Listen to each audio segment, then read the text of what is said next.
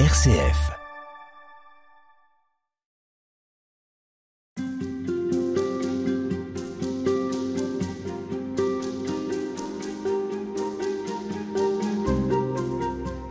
Dans votre livre Déjà brillent les lumières de la fête, paru aux éditions du Cerf, frère euh, Sylvain de Toc, vous nous invitez à nous réconcilier avec la fête.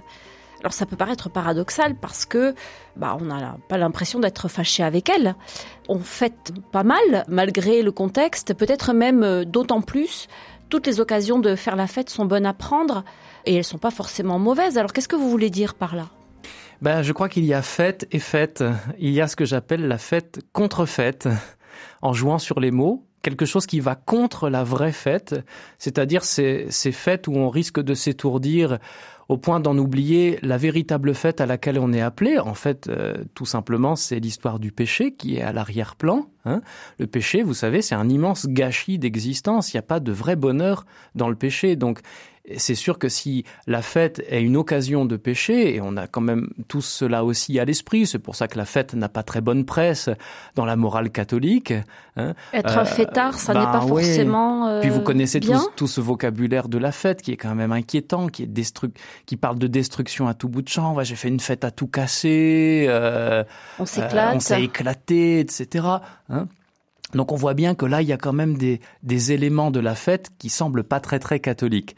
Mais en fait, ça, c'est ce que j'appelle la fête contre-fête. C'est une contrefaçon de la fête. Parce que la vraie fête, elle nous rapproche de Dieu. C'est même une participation à la fête de Dieu, à la fête du monde à venir. Si Jésus nous parle du royaume de Dieu, et les prophètes avant Jésus nous parlent du royaume de Dieu en des termes euh, très alléchants, y compris pour nos sens, hein, un buffet bien garni, bien arrosé, des danses, des, des chants, des musiques, etc. C'est très flatteur quand même, toutes ces images. C'est qu'il y a du bon à prendre là-dedans.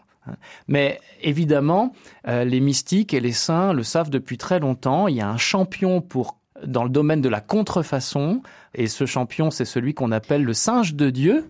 Hein. c'est le démon qui, depuis la Genèse, euh, essaye de nous faire croire qu'il faut faire la fête sans Dieu, et que c'est, euh, on va sécréter nos propres fêtes à nous au lieu d'accueillir la fête par excellence qu'est Dieu en lui-même et qu'il veut nous offrir, à laquelle il nous invite à participer. Donc ça n'est quand même pas une invitation à l'austérité?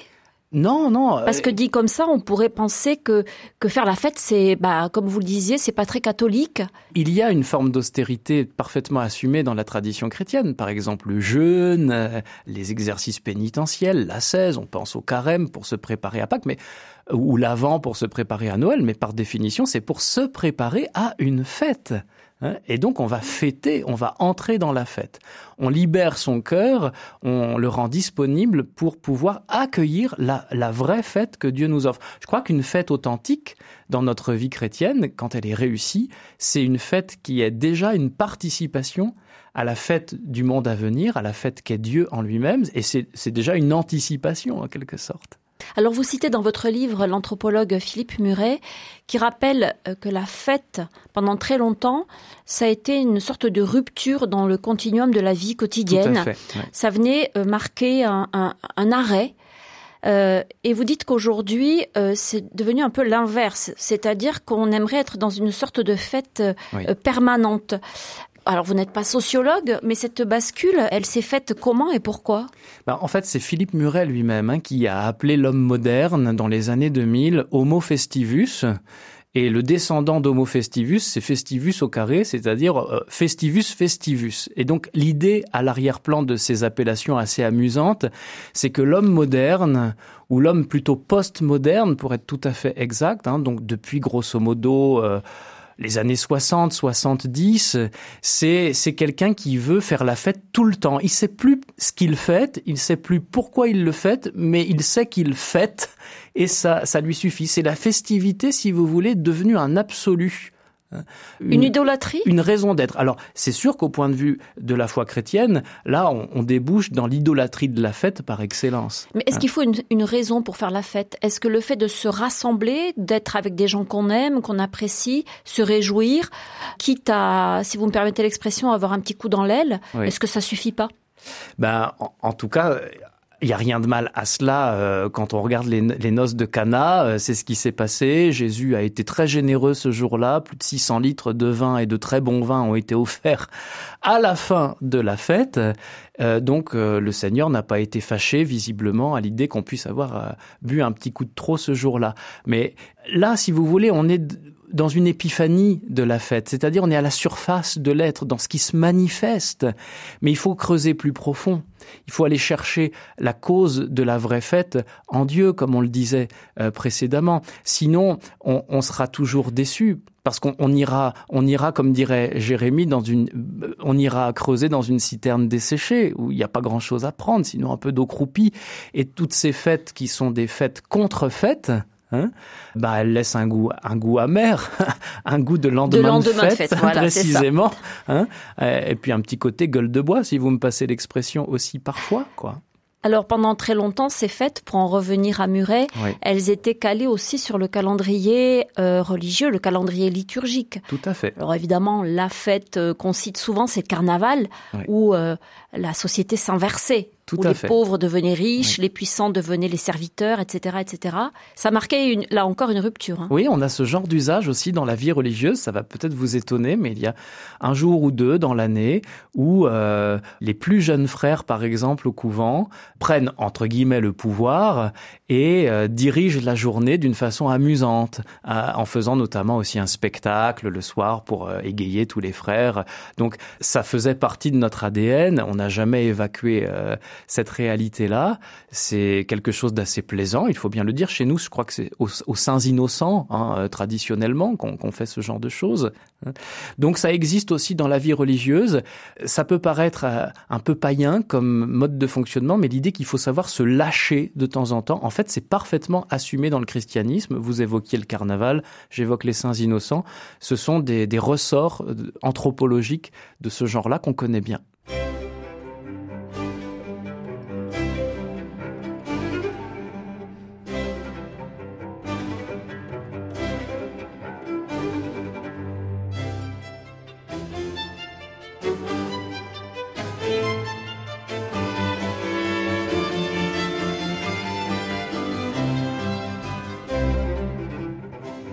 Après avoir cité l'anthropologue Philippe Muret, euh, dans votre livre, vous citez également euh, Freud très rapidement, le père de la psychanalyse, pour euh, dire que selon lui, la fête, bah, c'est un sacré de transgression. Derrière tout ça, au fond, notre goût de la fête et de la fête qui va parfois loin, est-ce qu'il n'y a pas la peur de la mort, tout simplement, si j'ose dire, hmm. et ce fameux naufrage euh, de l'humanité. De toute façon, on sait qu'on va mourir. Oui, oui, alors euh, profitons-en, quoi. Hein. Mangeons et buvons, car demain, nous, nous mourrons, comme on le lit dans l'Écriture sainte elle-même, ou le carpe diem d'Horace, hein, cueille le jour, euh, voilà. Bon, bah, on a essayé, hein. Je crois que euh, vous prenez dans la vie des saints euh, le, dernier d'entre eux, la Saint Charles de Foucault. Il a fait la fête hein, quand il était jeune, militaire. Il a fait beaucoup, beaucoup la fête. Et puis un jour, euh, ben, sa vie lui a apparu terriblement vide parce que ces, ces fêtes-là ne pouvaient pas remplir son cœur.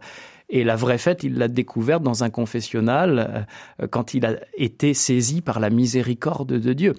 Et je crois que là, on touche du doigt aussi euh, quelque chose d'assez frappant, qu'on pourrait peut-être vivre davantage dans les célébrations de la réconciliation c'est que euh, un chrétien qui découvre la miséricorde de Dieu sur lui-même, sur toute sa vie, même si c'est au dernier instant de sa vie, comme le bon larron, ben c'est quelqu'un qui entre dans la fête, dans la joie de son maître, et c'est ce que nous disent aussi les paraboles de la miséricorde dans le, le chapitre 15 de Saint Luc.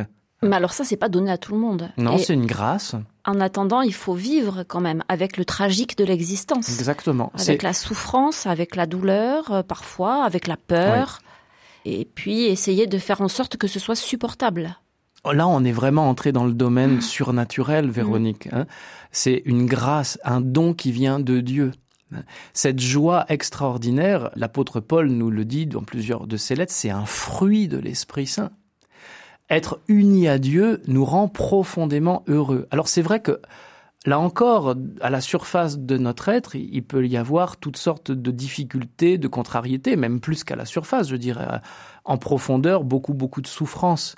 Mais cette souffrance euh, naturelle ne doit pas prendre euh, le pas sur ce qu'il y a de plus profond en nous, de plus premier, qui est la vie avec Dieu, la vie d'union avec Dieu. Ce discours-là, en fait, c'est pas vraiment moi qui l'invente comme théologien. Je suis allé le, euh, le muscler auprès de, de Jacques Maritain, Hein. Dans un passage dont, je parle dans, dans, ce livre aussi, Jacques Maritain était effrayé par le manque d'espérance chrétienne devant la mort, et notamment à l'occasion des funérailles. Il disait, mais notre manière de célébrer les funérailles, c'est pas possible. Ça ne transpire pas notre foi et notre espérance en un Dieu qui nous accueille par-delà les misères de notre vie terrestre pour que nous nous nous plongions dans sa lumière éternelle. Hein. Et il disait, c'est comme si, à travers les siècles du christianisme, le pessimisme ambiant, naturel, c'est normal, ça. C'est la pente naturelle, je dirais, d'une humanité blessée qui va pas très bien. Eh bien, ce pessimisme avait fini par recouvrir, par prendre le pas sur la vie authentiquement surnaturelle que nous communique l'Esprit Saint. Donc la joie qui s'exprime dans la fête chrétienne, euh, c'est une joie qui est donnée par l'Esprit Saint. Et il faut qu'elle perce d'une manière ou d'une autre. Donc ça veut dire concrètement que la fête chrétienne, elle se fera en cohabitant aussi avec bien des misères de notre vie terrestre. Hein.